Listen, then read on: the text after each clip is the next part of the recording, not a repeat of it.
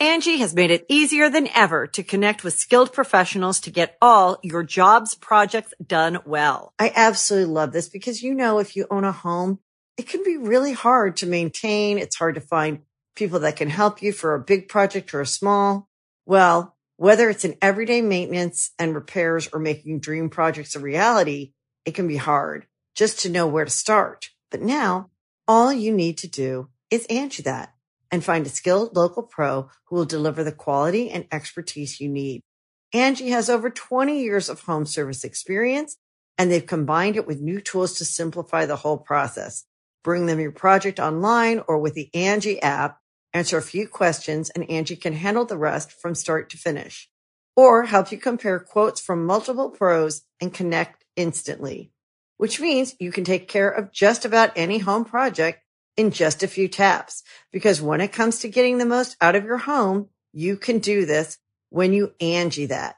Download the free Angi mobile app today or visit Angi.com. That's A-N-G-I dot com. Greetings, humans. You have entered the command zone, your destination for all aspects of Elder Dragon Highlander. Enjoy your stay. What's up, everybody? Happy New Year! Ding, ding, ding! You are watching slash listening to the Command Zone podcast. I am one of your hosts today, Jimmy Wong. And I'm the other host. I'm Rachel Weeks. Rachel Weeks is in the house. Josh Lee Kwai is not. He's outside freezing his butt off. Uh, not on this episode, but Josh would also like to wish you a very happy New Year as well. Yeah. Today, Speaking of the New Year, yeah, we're talking about all the bad habits that you need to quit in 2023. All the commander bad habits. That is, yes, we're being very specific. this is this is everything from uh, commander faux pas, like little uh, habits that you can quit to become a more polite player, uh, to things that you are lazy about in game that's going to make you a better player. Yeah, it's uh, going to cover the whole spectrum. We're really happy to get into it. But before we talk about those bad habits, let's talk about some good habits. First one up, cardkingdom.com slash command. It's a great habit to just make sure that when you type Card Kingdom into your browser, you add the slash command to the end because it gets you the exact same site. But now you're supporting the show of the Command Zone and the Command Zone podcast free. and game nights. And yeah, you don't have to do any extra work because you're already going to get the cards you need. And we love Card Kingdom because what they get to you is also the cards in a single package. I've ordered like 17 packages before of cards, and typically I lose about one in 10. And that is not great when that one in 10 has an order that you want to make sure gets to your doorstep. Uh, it has nothing to do with the, the shipper, even sometimes. It just happens to be that way. But Card Kingdom gets you in there in a single package, and they've got great customer service as well as a huge inventory. Tons of reasons to go check out Card Kingdom. They even have buyback programs and all sorts of different things. And the only way you can find out is just going to cardkingdom.com slash command to get your magic cards, sealed product singles today, straight to your doorstep. You're going to love it. Yeah, and once those cards are in your hand, you're going to need to protect them. You're going to need to organize them. You're going to need to store them. Go to ultrapro.com slash command to pick up all of the products that you need to organize and protect your collection. Uh, they have all of the playmats and the amazing products that you need with official magic art on them. It looks so cool. Look at the playmats here on Yeah, the table. Yeah. the characters you love, the cards you love, all in full color on your binders and on your sleeves all over the place. Uh, you can find that all on ultrapro.com slash command or at your local LGS. That's right. Local LGS. Your lo- your- your- LLGS. Automatic ATM machine. Okay, moving on. We also have patreon.com slash command zone. We love our patrons. They are our bedrock. We talk to them every single day in our Discord. We got Rachel in there answering questions, all sorts of different questions in our Discord. You can ask her those questions by joining our Patreon, getting on that Discord, and um, um, our amazing community there. There's so many amazing, kind people, and they're willing to help you out and have great conversations about magic cards and just get more into the hobby. And I love that because it's a nice place for us to gather and to talk with some of our biggest fans because we're kind of big fans of them too. We have so many recognizable names at this point. We also shout out one lucky patron every single week, and this week's episode is dedicated to Eric, Hannah. Hanna. Thanks, Eric. You, rock. Thanks for going to patreon.com slash command zone. Okay, let's get right into it. Commander bad habits you need to quit. this year, this is the year you become a better magic player. You Yeah. become better at playing. You become more fun to play against. You get your cards in order. This is the one. Yeah. Uh, and here are some of the commander bad habits that we see a lot and would like you to knock off. Uh, Knock it off, kid. the way we're going to do this is that we have 10 bad habits here, and each of them, we're going to say what the bad habit is, and then we're going to explain the habit as section one. And then section two for each of these is the problem, why the habit, what the habit causes, and why it's bad. And then, of course, the last bit is the cure. So we got the habit, the problem, and the cure. So let's kick things off with bad habit numero uno. What is the first habit, Rachel? I, I see this a lot in new players, but it lasts way too long. It's resolving phases incorrectly, especially in those beginning phases. I think players have a tendency to really rush through the untap, upkeep, draw, main one phase. Right. Or do it in the wrong order. doing all out of order. When I first started playing at my local game store, my one of the guys kept stopping me because I would uh, draw and then untap and then go to my main phase, and he was like, "You can't. That's just not. That's just not the order those go in." Right. and it's and it matters. yeah, I mean that it's it's just incorrect and it makes things confusing for you and your opponent. So here's the problem with uh, rushing through the first steps and maybe even resolving them incorrectly. Yeah, so a lot of cards say specifically upkeep or main, and it will change what happens in the game to the point where if you don't abide by this correctly, you may cause more chaos and more confusion and create moments where people need to take back plays. Hmm. So, for instance, sagas, attractions, and some shrines don't trigger on your upkeep, they trigger on the beginning of your first main phase. Hmm. Cards like Phyrexian Arena or other things that do our upkeep triggers happen on your upkeep. So, knowing those makes it a clear board state. Not knowing those leads to shapes where someone can make a mistake not knowing what's going on, or you can make a mistake not knowing what's going on either. Yeah, Commander is complicated. It is all about communication and clarification, especially when we're playing on SpellTable all the Oh, time. yeah. Because you can't see your opponents usually, and you can see their board states, but if they're rushing through the steps that they're taking and or they're not doing it in the right order, it can cause confusion and chaos, especially if your opponents are trying to interact. Because a lot of the time you're trying to interact before your opponent draws a card. Yeah, right. You don't want them to have that extra card draw, but you want them to sort of at the beginning of their turn lock something down or do something in response to something, or even if they don't have an upkeep trigger and they just rush through to it, you need to go, hold on, stop on your upkeep. So oftentimes it really it just becomes like a clerical game thing. Like, hey, I need to do something to maximize my chances of winning here, and I wasn't able to do it because we we don't really do the untap upkeep draw thing anymore. We just kind of rush through it. Yeah. Uh, and on top of that, it makes it difficult for you to remember your triggers. If you if you don't stop for the upkeep, then you, you end up two in your main two, and you're like, ah, I was supposed to draw for Phyrexian Arena, and Oh, I whoops! didn't. Can yeah, I draw or a now? turn later, you're like, "Hey guys, I actually forgot to draw two cards this Yeah. game. Can I do it?" So that's not a lot of fun. So how do we fix this? What's the cure to to this bad habit? We're gonna say this one a lot today, but it's just slow on down there, cowboy. Take it easy. Uh, you know, come on and kick the crap with me over here as you untap, then go to your upkeep, and then go to your draw. Being deliberate is Mm-hmm. really important because when you say the steps out loud as you do them, a lot of players do this. We do this on game nights. No one's gonna look at you strange. It's a very normal thing to do, Mm-hmm. but it also will allow you to remember untap, upkeep. I have an upkeep trigger. Mm-hmm. I gotta do it. Yeah, treat those beginning phases like a checklist. You're Yeah. going like check at your upkeep. Do I have any upkeep triggers? Check at your draw step. Do I have anything that happens in my draw step? Then go to your main phase. And then the rest of your turn it happens in order and happens correctly and you don't have to wind anything back to those beginning phases because you just rushed into it. Yeah, and another common thing we see all the time is you can use a dice, a coin, a counter, or something to put on top of your deck. So before you even go to draw that card, wait, why can't I draw the card that's a dice on top of your? That's right, I have an upkeep trigger. So allowing yourself to give those little reminders to yourself is a really great way. You're basically accounting for what's on your board and understanding what's happening, and you're giving yourself a little nudge to be like, hey, don't forget there, partner. it's right here. Yeah, say it in your sleep before you go to bed. Untap, Untap, upkeep, draw. Mm, that last one is really, I love that part. the best one. Yeah, it's That's the best That's why we rush to it. Yeah, you want to go right to draw. Right to draw. Okay.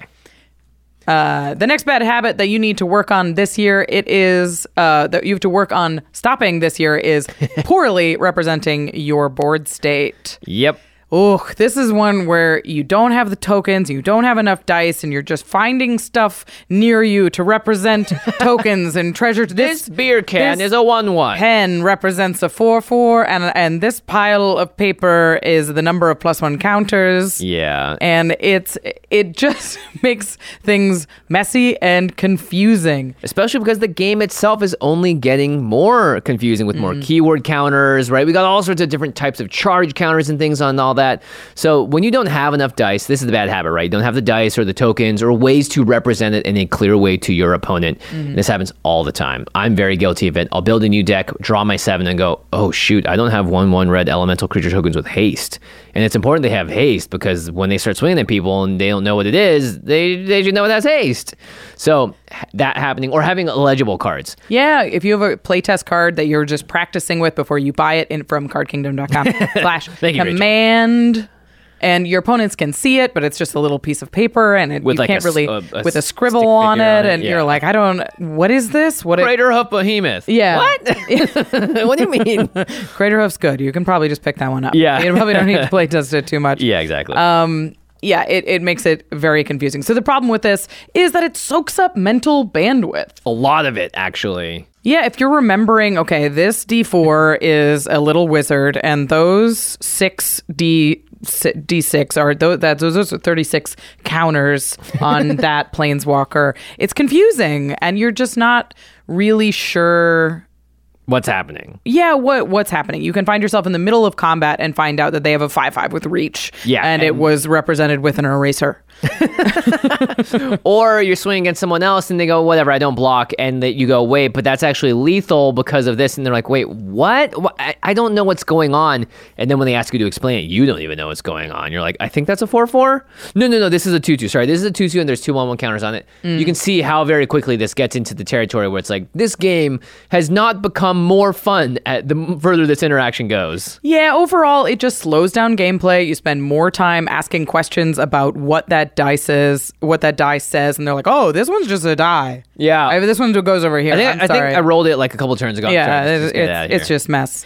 Yeah. Um, Situations where you have to have takebacks are generally what you want to avoid Mm-hmm. because if it becomes a game where everyone is taking back something every other turn, you're not really playing a game anymore. You're kind of just stumbling through Commander. So again, when you're ha- when you're clear the board state, when people know what's going on, and you have the right tokens and all that, you're not going to do anything that hurts the overall experience. And that's the Yeah. cure, right? Get That's the the tokens you need. Go to cardking.com slash command. They got tons of tokens there. Yeah. And we know that tokens are also expensive. And some of them are kind of like, for some reason, like of this Pegasus or whatever from yeah, this old it's set like is. crazy six dollars Yeah. or something like that. You don't have to buy the official ones for every single thing. There's lots of ways that you can represent that accurately. Mm-hmm. That still communicates. You could write on a piece of paper, unicorn one one, or uh, it has Yeah. first strike. And that's all the information that your opponents need, and so much clearer than just using a paperclip or a die or something that's lying around. really big shout out to Infinitokens. They make an amazing product. They actually ask themselves this question Hey, we keep poorly representing our board state. Is there anything we can do? Oh, of course, make a product. And that's Infinitokens. These are little dry erase tokens that you can scribble on. And if you steal someone's creature, make a copy. Mm-hmm. You got it all there. Yeah, they're perfect, and they're great thing, uh, great for trigger reminders as well. Like Yeah. I will write upkeep trigger and put it on top of my deck, and it'll tell me exactly what I need to remember Oh, when I'm rushing through my untap, upkeep, and draw. Yeah. Um, other than that, like I know there's a ton of tokens now. You have to have tokens for everything. You have to have dungeons So and monarch tokens and zombie tokens. And I I had to just uh, adapted to getting one box that has all of the common tokens in it. Um, oh, okay. So it's just yeah. like a hey, I know all my decks have treasures, so I just have a treasure. Yeah, I use zombie tokens in four or five different decks. So I could bring zombie tokens with me wherever I go so I know that I have them. Also, stuff that comes up in games, you know, 3 3 elephants, 3 3 Ah, apes. okay, yep. Uh, We Beast just, within, all that two, stuff. Yeah, 2 2 birds. Three three beasts. Oh yeah, there's always a three three beast on the table. Two two bird tokens are crazy expensive. If you only have one and you bring it with you all the time, you're always prepared. Yeah, also places like Card Kingdom have their own line Mm-hmm. of tokens as well that are done amazing art. You can even go find sometimes on artist websites they'll sell their own custom tokens and stuff. Yeah. So there's lots of cool options out there. It can be another way for you to personalize your deck while also most importantly curing yourself of having this bad habit and br- properly representing your board state and you're being you're prepared to play your deck. That's a big one. Yeah, it's just having the game pieces you need to play what you've brought. You know, it's like showing up to your friend's house with Monopoly and it's missing half the cards. And you're like, You no, know? I represent the hundred dollar bills with my my socks. Oh yeah, that one that thimble's actually uh my, my grandma's using it Yeah. for sewing. So I use she use, has tiny hands. I have buttons I have buttons. that I use for that. But even then, if you are like, you know, you're playing a deck with acorn tokens or whatever, Yeah. right? And you want to have little cute acorn tokens, as long as you're able to properly represent what's going on and your opponents can understand it, then you are not poorly representing your board state. You're properly representing your board state. So again, that's the habit, and that's the cure. Your opponents will thank you. I'm going to thank you. The next Thank- bad habit that you have to kick this year, it is apologizing for playing the game. Yeah, I'm sorry that I got to do this right now. Oh, I, I, I, this doesn't normally happen. I'm so sorry. I don't. Uh, hold on. Just can you give me like another couple seconds? I'm sorry. This never happens with my deck. I swear. It's oh, I'm so Cut it sorry. out. I have to remove your commander right now when you're going off. Yeah. Uh, I, I I'm so sorry that I had all this fast mana in my hand. Magic the Gathering is a game where players play to win the game. And Yeah. winning means you got to make some decisions. And I know you you're thinking like, what's the problem with that, right? Yeah, like, right. what, what's the why- yeah, problem sh- with apologizing with all the time. apologizing? And it, it's interesting because first of all, apologizing should be unnecessary most of the time. Uh, like you, you just you're wasting air that could be used to explain what is happening on your board. We don't understand, but it also sets a tone that interaction or powerful synergies are something that you need to apologize for. Or yeah, they're inherently bad. Yeah, there's something wrong. bad about them or amoral, and that's just not the case. There are Yeah. no amoral magic cards. There's no magic cards that are for bad people. That's Yeah. not, that's not how magic cards work. It's a game. And with Magic too, what you're doing to someone that you feel the need to apologize for has probably been done to other people, and Mm. people do it all the time because maybe that's just a part of the game. So that's another reason why it's unnecessary. Is that if you start apologizing for something you're doing over and over again, or you just always apologize, your apologies also just start to not mean anything, and that is a problem because when you Yeah. do need to apologize for something. Then that was the point, right? It's the boy who cried wolf. That at that point, you need to make sure that your apology is genuine because otherwise, it's like Rachel said, you're kind of wasting a lot of breath and not creating an optimal outcome for yourself. Yeah, and it, don't apologize for mistakes in Commander. That's a part of Commander. You're allowed to make mistakes. You're going to learn from those. That's great. And sometimes mistakes can make a, a game even more fun. Yeah. So many times, this is the case with me. I make a mistake and it creates a possibility that was not there before. Mm. And if you're just looking to have fun and play the game, then mistakes are a part of that process and journey, and everyone makes them, even the most professional, high level players in the world. Magic is a game with almost infinite things that can happen every single game, right? In, Mm. vari- in variations and ways. So don't apologize. So here's the problem. Here's the cure, not the problem. We talked about the problem. Yeah. How do How you do you fix get- this? yeah, how because fix this? I like I understand this this bad habit, and I think it's one I probably have is when when I'm doing something and I'm taking up a lot of time. I'm Mm-hmm. like, oh, I'm so sorry, I'm so sorry, and it comes from an anxiety that you're op- you're taking up too much time. or Yeah, you're being- upsetting somebody. right. And we're not saying that apologizing is bad, but here's how to start apologizing less: is just know what you're bringing to the table. Goldfish your deck. Understand what your deck can do and how to do it. Yeah, So this is just normal good deck building behavior too. yeah, like whenever people are like, "Oh, my deck's never done this," it was like you're not practicing your deck enough.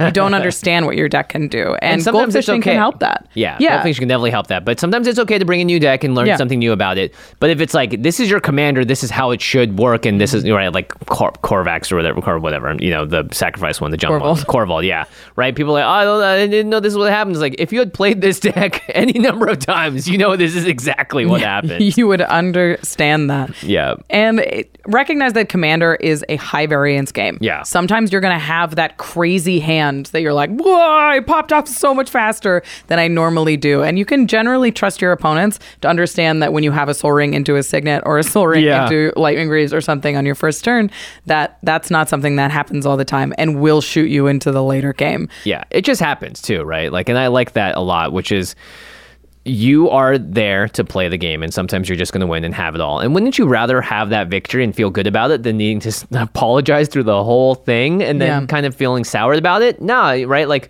it's okay to win. We're all trying to get there to win. The main thing is when you're doing something and you feel the need to apologize for, ask yourself, what am I actually apologizing for? Mm-hmm. And if it is a real thing, then you may need to have a conversation with your play group. Like, you know, when I had that 20 minute turn with Gitrog and I blew up everyone's lands and, and John left the table and didn't mm-hmm. come back. Was that too much? Should I apologize for that? You know, do I need to feel the need to apologize? And everyone goes, Yeah, like that was actually really tough. That's John's first time playing. And you go, Oh, well, this is a great learning moment for me. Yeah. Because now I know why I had to apologize. And the next time I play, I can actually build or play in a way that doesn't create a scenario where I genuinely need to say sorry.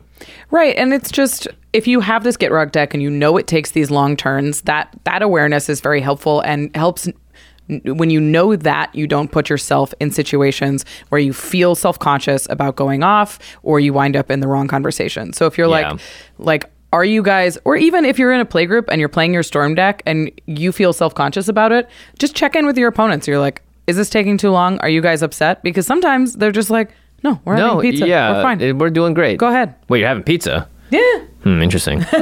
Don't touch my cards. And on top of that, listen to your deck. Just if Yeah. you're playing your deck and you feel like you're doing something that's inappropriately powerful for your playgroup or the game that you're in, understand that about your deck and either adjust or know that going forward when you're talking about your deck in Rule Zero. Yeah, absolutely. And at the end of the day, we still want you to be a courteous player. Uh, your opponents want you to be courteous, and we all want to, you know, have a good time. So just think about that first and foremost. That everyone is there to have a good time. So when you're apologizing, as as long as you don't need to apologize, don't feel the need to. Yeah. Right? You're gonna hopefully be able to gauge if things are going awry to the point where apology is necessary, mm. but still be courteous, obviously. Yeah. Okay, our next bad habit is a pretty fun one, and I do it all the time still too. It's playing at sorcery speed. Dun, What are you dun, doing? Dun, Slow poke. Slow poke. Now, sorcery is not saying don't play them. Yeah. But if all you're doing is slow poking around and you never have. Okay, so here's the habit.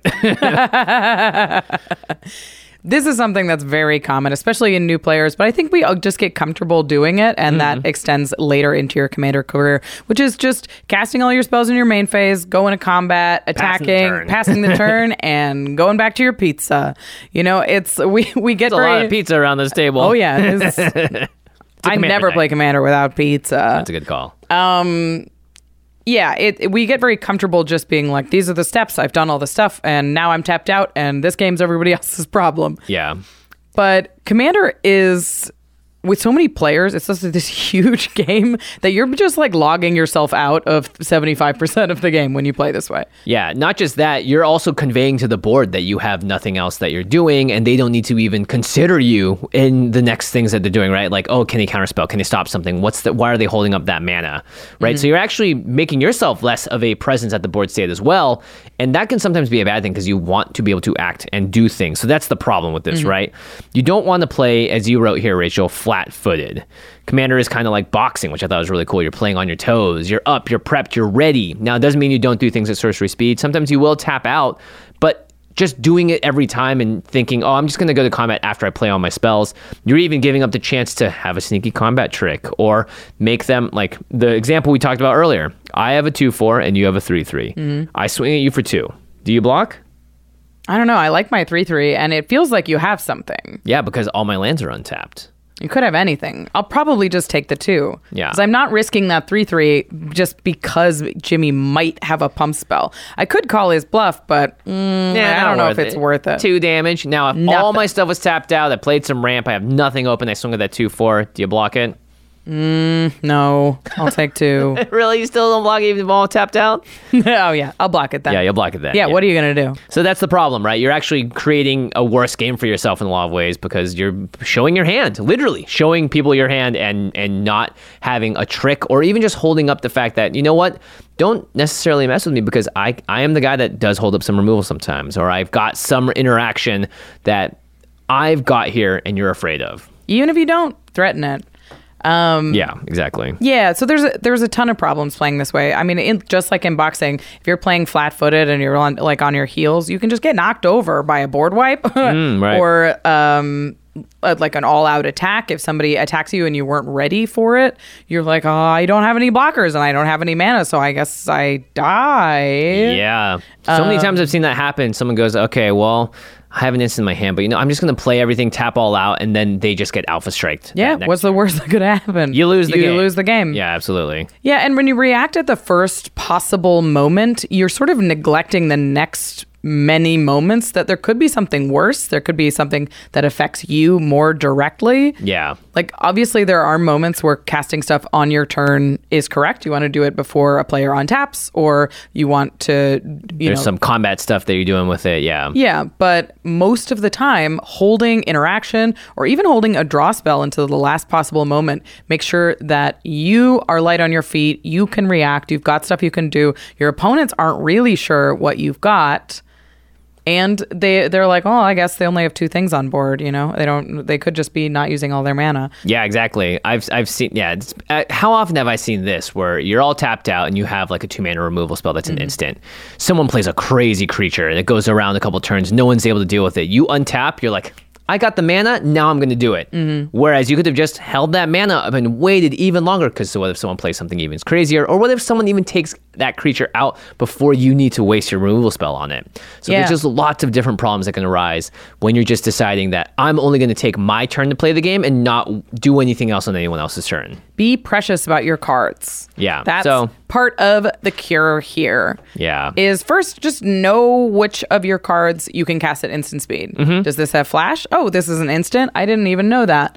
Uh, read your cards. They say what they do. Unless you're like, you know, do a draw spell that's an instant speed, do it later. Because what if you have to discard the card? You don't get the land you're looking, or if you are looking for a land, then maybe you do cast an instant speed draw spell on your turn. Mm-hmm. But holding it up just gives you just more options and could protect you more from something that happens.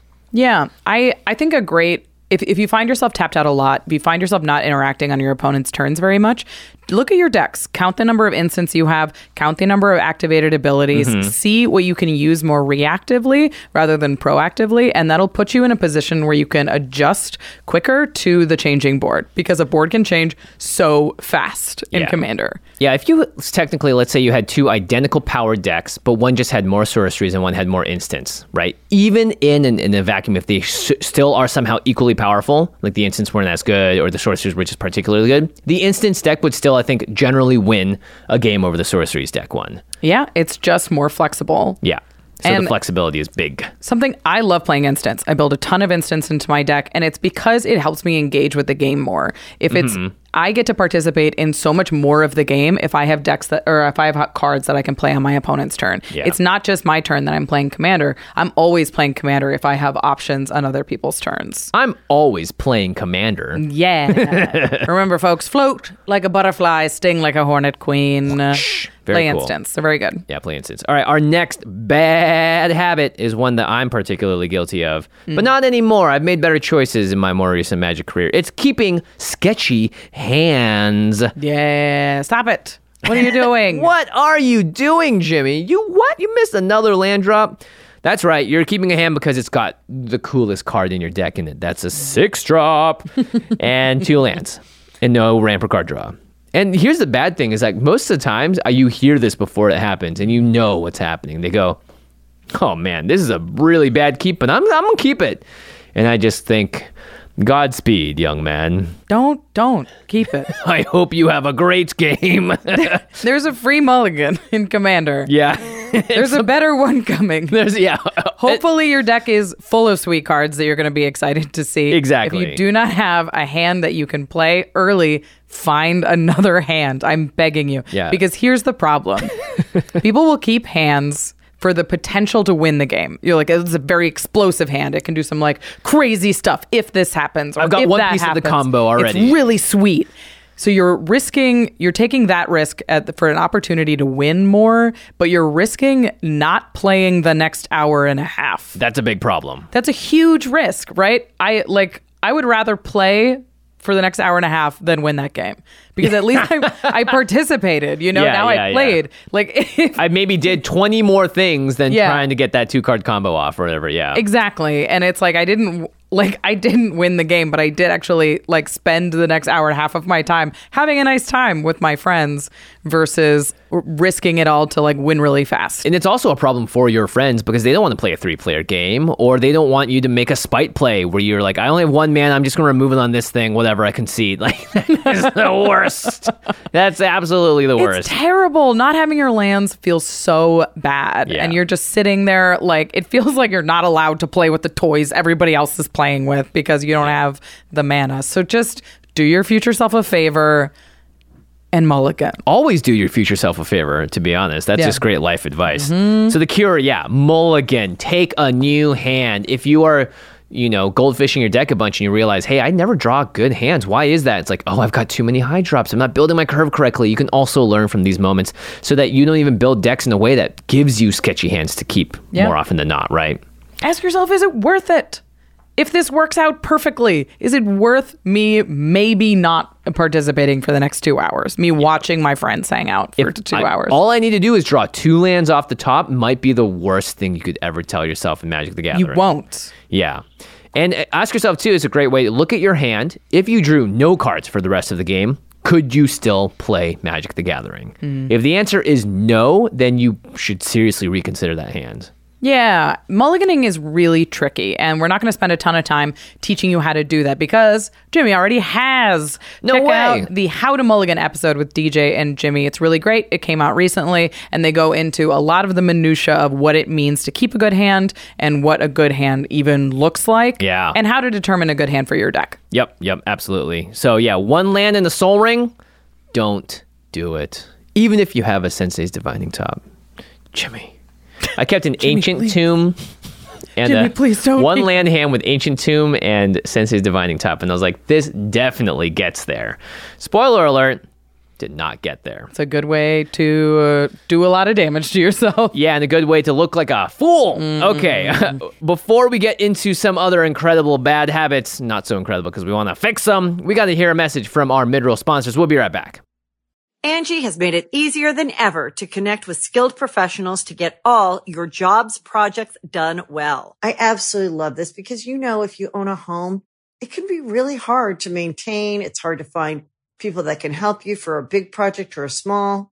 Well, whether it's in everyday maintenance and repairs or making dream projects a reality, it can be hard just to know where to start. But now all you need to do is Angi that and find a skilled local pro who will deliver the quality and expertise you need. Angi has over 20 years of home service experience and they've combined it with new tools to simplify the whole process. Bring them your project online or with the Angi app, answer a few questions and Angi can handle the rest from start to finish or help you compare quotes from multiple pros and connect instantly, which means you can take care of just about any home project in just a few taps. Because when it comes to getting the most out of your home, you can do this when you Angi that. Download the free Angi mobile app today or visit Angi.com. That's A-N-G-I dot com. Welcome back, everybody. We are talking about bad habits that you want to quit in Commander 20 in in 2023. These are your New Year's resolutions. We're 24, gonna 25, 26, every year you're going to quit. The yeah, we're done with these. We're not doing them anymore. And the sixth one we're going to talk about is not touching cards without asking. Whoops, that's me. I do this a lot. This is this is a fairly innocuous habit. Yeah, this isn't game breaking. This isn't end the world type of stuff, but it is something that comes up actually, you'd think less often, but I hear it all the time, which is just like, yeah, I, I really hope people, you know, don't just grab my cards without asking. Yeah, if you're, and it, we're not saying that it is bad to not know what a card does. The problem with this is when you reach out onto somebody's board state and take a card off of their board and read it, because these are things people are really precious about. They can be really expensive, Yeah. and sometimes they're using it. Like this is a habit that you teach two year olds, right? Is you ask for things before you grab them and put them in your mouth. That's a good Please point, don't. though, because we are naturally we're little monkey hands. We want to grab things. We got our little opposable thumbsies, so it's very natural for you to want to pick up stuff. And in play groups with your best friends that you know each other really well, and you're doing it all the time, no prob. If you're going to an LGS, you're going to a Magic Con, you're playing a game for the first time, and you don't know the other person, well, they have their own Boundaries. reality and boundaries. Yeah, and they may not want to play the same way you play with your play group, and vice versa. Hmm. So it's obviously a really common habit because the game's complex. I'm going to see a card that I've never seen before in a frame that I've never seen before, guaranteed every game. But I'm not going to take it upon myself to be the one grabbing the cards. I think I'd actually just rather, you know, ask them. But Yeah. let's talk about So here's the problem, The problem. with grabbing. First of all, people do it all the time and they have gross fingers. Like I'm at my game store and people are eating Cheetos and grabbing cards off my table. Oh, and my. it's like, I can't, pizza. this is gross. Or pizza. You just pick a big old like pizza smear on uh, my Ultra Pro sleeves. Yeah, Uh, I, I hate to see a card come back and just have a clear thumbprint on it. It's like, oh, I need that. yeah, like minimally, minimally, you interrupt what they're doing. Like I've, I've cast spells that I'm using and trying to figure stuff out, and people just yoink it while I'm like, trying to sort. uh. Like I'm wasn't done with my turn, please. But at worst, like you damage their cards, or you damage their sleeves, or you gunk up their their box, or something. Or you like that. damage your burgeoning friendship. Yeah, because you did because something you got without gross little monkey paws. Yeah, and the cure is pretty simple. Just ask. Just ask. Yeah, it's very easy. Just like, hey, uh, do you mind if I read your card? Oh, can I take a look at that card? Even I've done this time because I just think a card looks cool. Yeah. Hey, can I see that? Yeah, I want to see your wow. altered card. I want to look at this version of the card. And if you want to, please, like most people are excited to show off their cards, but it is Yeah. polite to ask before taking something from them. And a lot of times too, I'll just say, "Hey, what does that do?" Because sometimes I don't want to sit there and read it, and then I'm the one explaining it to the table, and then I'll let them do it. I'm trusting you; it's in your deck, please. As in terms of also representing your board, say hopefully they represent their cards well. Mm-hmm. Yeah, Oh. if you don't know what a card does, ask them to read it for you, or ask to read the card, or look the card up on your phone. Yeah, ask get the them name. what the name is. Go to Scryfall or Gatherer. They're going to have the errata text. That's going to be the clearest way to know what the card does. Yeah, anyway. that's a really good point. Some old cards that people play, like All Hallows Eve or whatever, have crazy text on them. You have no idea what's going on. uh, and so Gatherer, uh, like um, the old Animate Dead text, for instance, Yeah, right? The old insane. Mm-hmm. Text. You have no idea what's going on. So sometimes it is just better for you to have that responsibility on yourself if you want to learn it. Just have, look up the card. Yeah. This next one is also about manners. Please quit this in 2023. Quit scrolling during the game. Stop it. Get Yeah. off your phone, please. That's the habit. It's very simple. You're looking at your phone, you're not being engaged with the game, you are being distracted when things are happening. You're not paying attention because you're looking at your phone or you're doing something else instead. and we're not talking about looking up cards or clarifying rulings or that kind of thing. Of course, your phone is a resource. We get that. But it's when you disengage with the game because it causes problems. Yeah, and it's just the general problem is that it is pretty rude, right? It's not proper manners, it's not good etiquette to just be on your phone all the time when you're hanging out with other people. If you go to see your friends and you're just staring at your phone the whole time, are you being a great friend in that moment? I don't know. It kind of looks like you don't want to be here. Kind of looks like you're not interested. And even though that may not be your intention, that doesn't stop how it usually comes off when I see that someone disengages to go on their phone. I think, oh, they must have something more important, otherwise they wouldn't be looking at their phone. But what if you don't have anything important and other people are thinking that? Oh no, it may require an apology. And we get it. There can be a ton of downtime in Commander that you're waiting for your opponent to figure out their very complicated turn. We understand. But this is a social format. We're here to hang out with each other. We're here to talk about magic or talk about other things. If you're just mm-hmm. hanging out with your friends, engage with the table or ask questions. Uh, oh, As things are happening, yeah. Oh, what does that are- do again? So you don't find yourself on your phone and be like, "Oh, well, when did that enchantment come out? when did that? When did that come down?" I don't wait, wait, remember how is that a seven seven? yes, oh, I was gonna block if I knew that was a seven seven. Yeah. Reginald, we explained this three turns ago.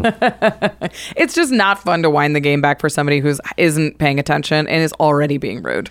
Yeah, exactly. And you don't want that to also become another habit where they're like, well, no worries. They're always going to rewind the game for me and figure it out because then Yeah. you're just encouraging that behavior too, right? So this is also on the other people to keep it up. And it's really easy. It's like, hey guys, let's focus on the game. Or like, I, I kind of only have half an hour and I got to play fast here or whatever it is. There's ways to get players back into the game. Yeah, and this is a good one. Let's get into the cure for this habit.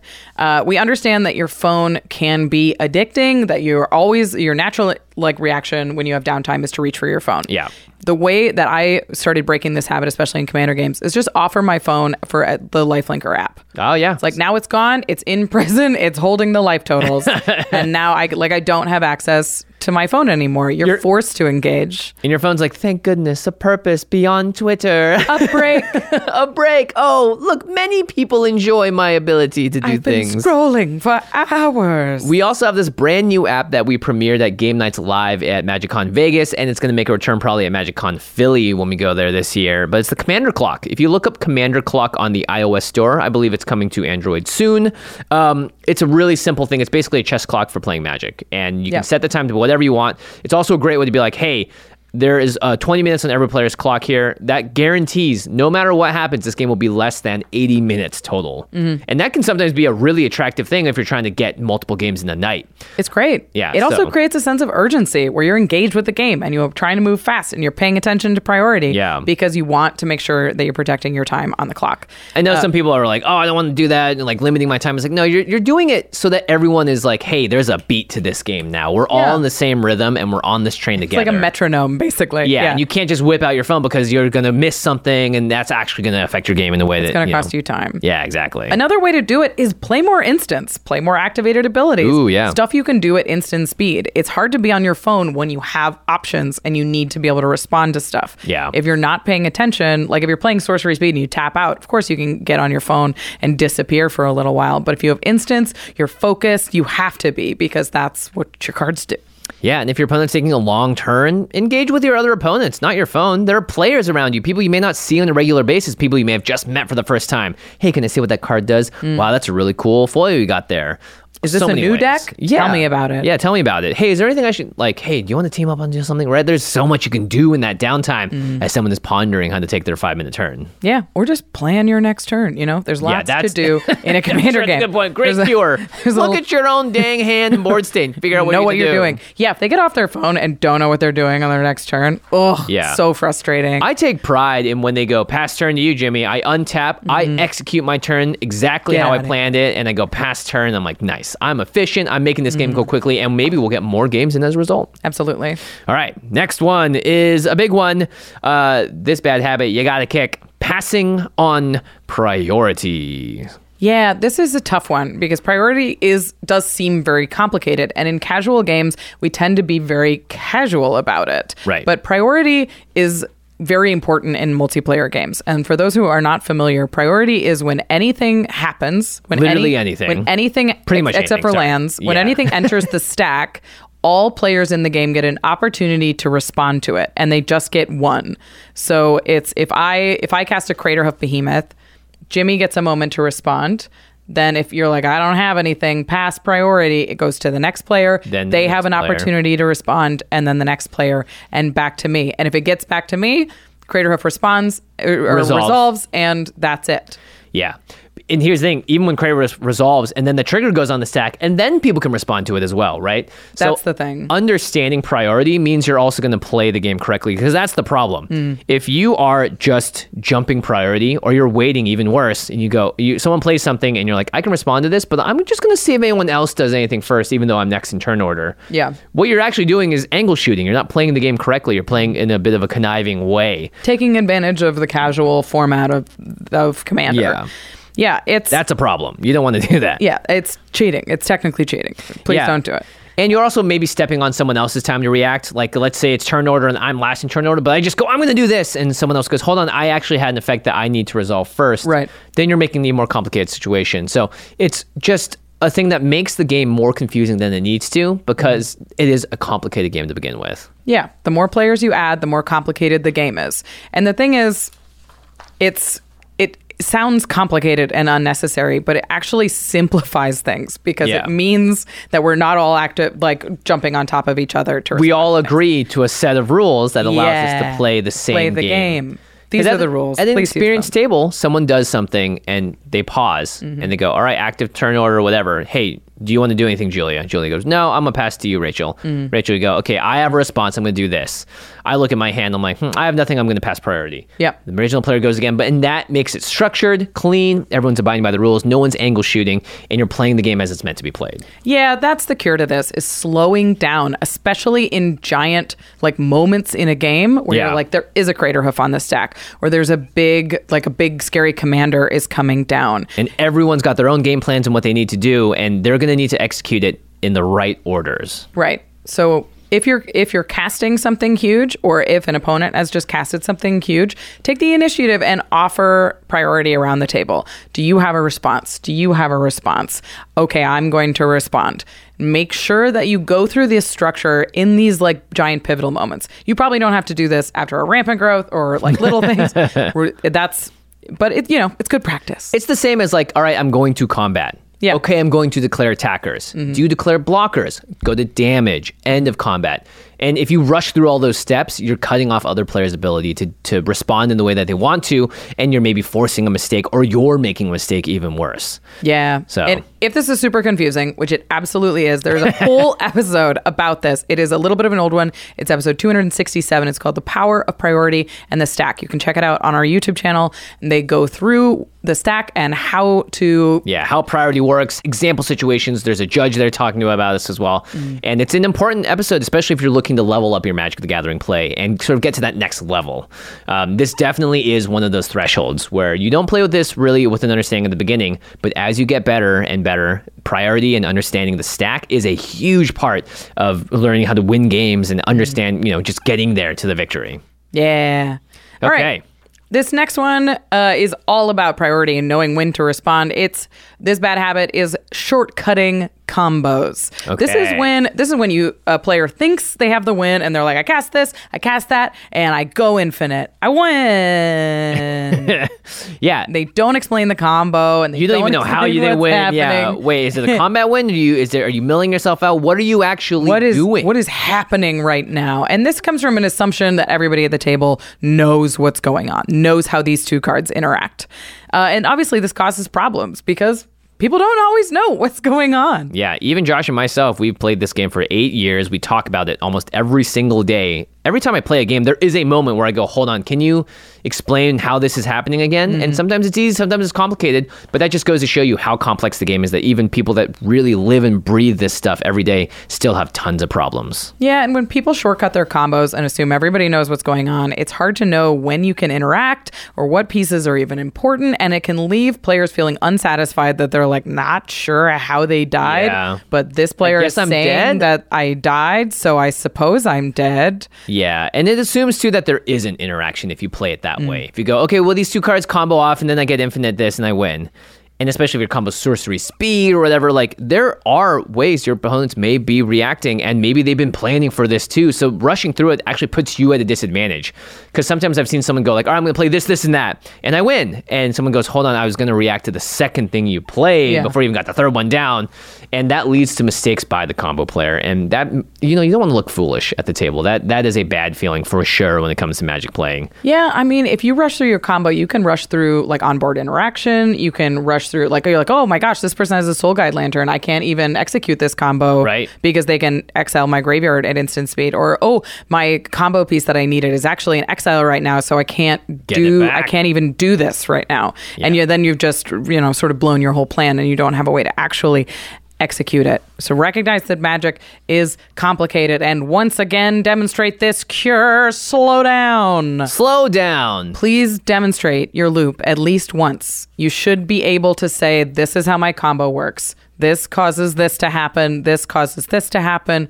This causes this to happen. And we go back to the beginning. Yeah, or even if you don't need to with your play group, right? You guys play together. Maybe you've done it with them before. You should still know how to explain a combo because that to me is actually one of the biggest problems. Is someone puts a combo into their deck and they don't know how it works mm-hmm. because the likelihood of that messing up is way higher because you don't understand the exact interaction of how this interaction goes. But you read about somewhere, you maybe watched it on the command zone video, and that may lead to these feel bads. So understand, and even if you don't need to, be able to explain your combos. Yeah, and one more important part about this is I think especially if you're playing in a casual setting, you're playing with strangers who maybe don't know what's happening, Yeah. answer questions about how to interact.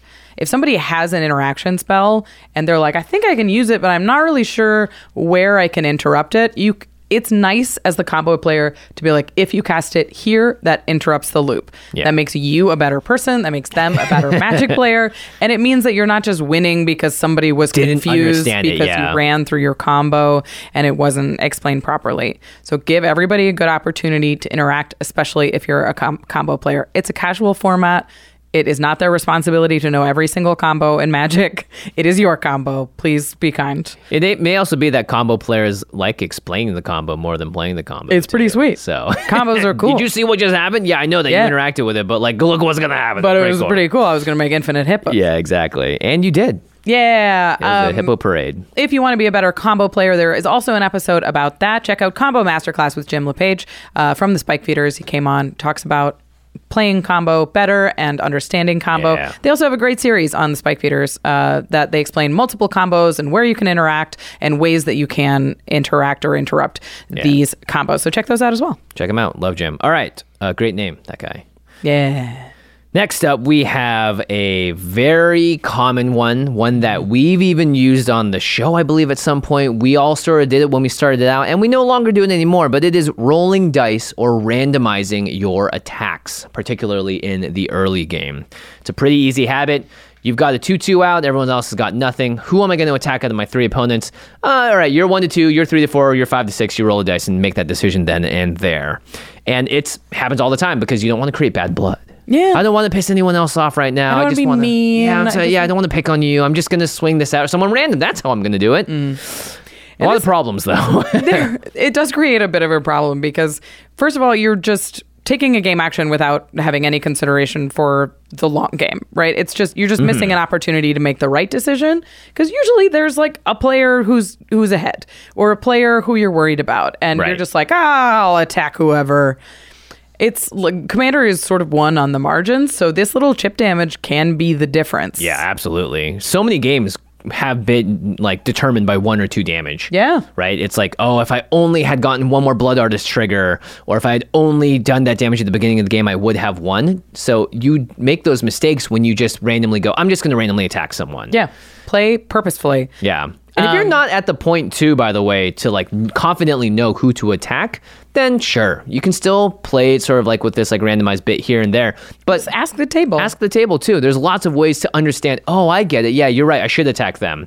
And I think for the most part, commander players are very gracious people, and Yeah. play groups will help you get there because we're all trying to play this game for fun together. Yeah, the other problem with this is it doesn't really give you the threat neutrality that I think people think it gets them. yeah. and it like it's like okay, well if I don't act, attack anybody on purpose, then no one will not like me. And it's like I don't know. Now you're sort of a wild card. Yeah, now I kind now of can't s- trust you at all. I think I am going to swing at you because of that. Yeah. Don't do that again. yeah, create you. You just can't really be trusted to make the correct decision. So Yeah. now you're confusing. So, what's the cure for this very common habit? Hmm.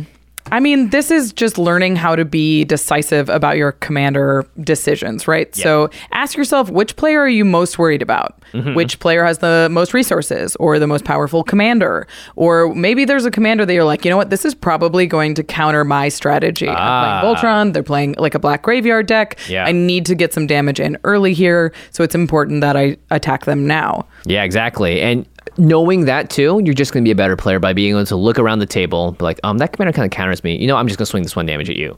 And if you're playing with other players that are on the same page or are growing to be on the same page, they're going to go, sure, that's fine. Yeah, I'll take I'm not upset at you for making a decision, right? I don't feel like you're picking on me. I feel like you're making, maybe you're wrong, but that's fine too because you made a decision and Commander is a game. You should familiarize yourself with getting attacked by creatures and taking damage. That's like the most fundamental part of the magic outside of playing lands and casting your spells. Yeah. Surprise! We've got an 11th habit that you need to quit doing this year. It's a bonus for the new year. And the, yeah, it's an 11th hour edition. It's not tapping correctly. So this is a habit that I still suffer from all the time. You know, you've seen it at the table. Someone taps a bunch of stuff, plays some spells, and goes, "Oh wait, actually, can I tap differently? I forgot I needed a red to do this." And mm-hmm. usually, it's like, "Sure, whatever." Sometimes it's even worse though because the habit of like, "Oh shoot, I need to take something back because I didn't have the right mana in the first place." That gets a little hairy. And that's one of the big problems about not tapping correctly or not being really mindful about what you're doing to tap to cast your spells. Is you're kind of rushing maybe to resolve the spell because it's so sweet, but you didn't realize you didn't have a two black black for the damnation that you want to cast. And you already cleaned up the board and everybody got their tokens away and you're like, oh, Oh, hey everyone, I'm so sorry." sorry. I kind of cheated because I wasn't tapping correctly. Whoops. It's Or- tough, and it's It's it is tough. it's re- it's really hard, but it's like especially if you're playing five color decks, like it, there it's very hard to know what you're gonna need, and you just have to be extre- extremely thoughtful about your lands and knowing Yeah. the priority in your deck of what you want to tap first, what lands are important for you to leave open. You're like, I have a counterspell. I want to try to leave up blue blue, or Yeah. my deck is mostly red. I want to make sure I have some access to red mana at the Yeah, end. Yeah, that dragon, I need to be able to cast it, so I should use my colorless mana 1st Mm-hmm. All of that stuff doesn't get taught when you first start playing Magic, and t- typically it's something that you have to learn over time by making the hard mistake of, oops, I tapped incorrectly. Yeah. Oh, and I'm not, I I think it's too late to get a take back. So by improving this single factor, I think you're going to see a big improvement in your gameplay because it means, again, you're being more thoughtful about your decisions and you're making better and right decisions. so how do you get better at this? What's the cure to this uh, bad habit? I think you just need to know the priority, like you said, of your lands. If you have a bunch of triomes that tap for three colors and you have a bunch of basics that tap for one color, when you're casting a spell that costs two blue blue, you're not going to use your triomes first. There is a priority order here. Hmm. Two blue blue, let's use a mana rock for that two colorless, and let's use these two islands instead of the triomes that tap for blue, because this leaves me open to maybe cast more spells. Maybe the two hmm. blue blue draws you some more stuff. So knowing your deck really well and knowing again what's in there is a big way to make sure that you're just preparing yourself to tap correctly and not making an easy mistake that will hurt you later on. Yeah, this just takes practice. This is something that you can focus on in learning your mana bases and learning how what lands are important when. And you can learn this from watching streamers or watching commander gameplay mm-hmm. and seeing how other people prioritize their their lands or by goldfishing your deck. Just Yeah. learning what lands it's nice to have two red open because this is a very red deck. Yeah. Or I know that like if a wheel happens, I'm likely to rip a white instant. So I want to make sure I have white mana open. Yeah, I have these pain lands, but I know that I can use them earlier on to cast colorless spells mm. or things with colorless mana in them. Or hey, if I'm using this signet, I understand that it only it has to have a mana in to tap it. So I'm always going to use this land mm-hmm. that has an activated ability like War Room that I don't need till later, right? So mm-hmm. understanding those small little interactions will really optimize the way you play your game. And Yeah. also, if you're playing on MTG Arena a bunch, turn off Auto Tapper. Yeah, get And some just practice in. Click those lands yourself and see, you know, and sometimes Auto Tapper is very wrong as well. So it's a good thing to do. All right, that are all the habits that we are focusing on for this year. There's there could be there could be more. Could Uh, be. and Oh, that's, definitely. And that's the question to the listeners: What commander habits drive you crazy in your Yeah. play group or at your game store? What are your worst commander habits? Are you resolving to fix them this year? And how are you going to work on getting better at them? Yeah, one habit that I am going to be adding to my good habits is every time I go to cardkingdom.com, I'm going to add the letters slash command afterwards and then hit enter and go to the website because that's going to apply the promo code for our show, The Command Zone. And you're supporting the podcast game. That's all the stuff we do here at the studio to bring you this awesome magic content. And you're going to get the cards you need to have some of that magic fun yourself. That's the beauty of all of this. Cardkingdom.com slash command. You're going to buy magic cards anyway. Why not shop from a place that you can get all your cards in a single package? They've got tons of other cool things. They got like starter decks and intro things there. They have ways for you to trade in your cards. Cardkingdom.com slash command is all you have to do to enter the affiliate code. And once you're on the website, just browse it like normal, get the cards you need, and hey, play the game of magic you want.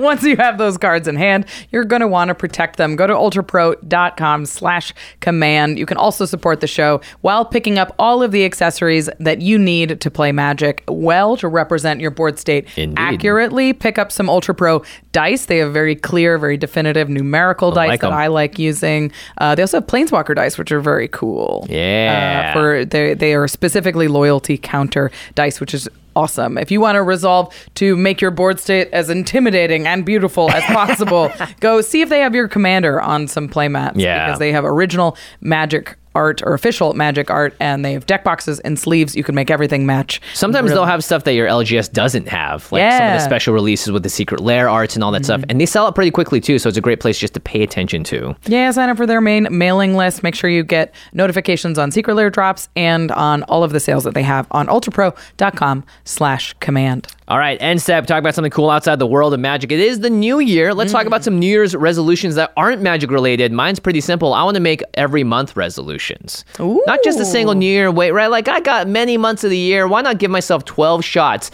and making some cool resolutions instead of Yeah, just one? improve all year long. I. Exactly, yeah. I uh, I think this year is going to be the year that I learn to cook. I'm going to plan ahead. I'm going to do some meal prep. I'm going to try and bring my lunch more. It's definitely something that I need to work on Nice. uh, to make myself a little bit healthier and save some money. Definitely saving some money if you're cooking for yourself. I know, especially in a city like LA. Oh my goodness. Mm. All right, big thanks to our amazing team here at the Command Zone. We got Damon Lenz, Arthur Meadowcroft, Lady Danger, Manson Lung, Craig Blanchett, Josh Murphy, Jake Boss, Patrick Nunn, Jordan Pridgeon, Sam Waldo, Gaurav Galad, Jamie Block, Mitch Trafford, Evan Limburger, Gabriel Pozos, Megan Yep, Eric Lem, and Joshua Lee Kwai. How's it? He's out there freezing in the cold. We're in here. Actually, it's pretty cold in the podcast room too. Pretty cold in here as well. Thanks for watching. Happy New Year, everybody, Year, and make those commander resolutions. We'll see you next time. Peace out.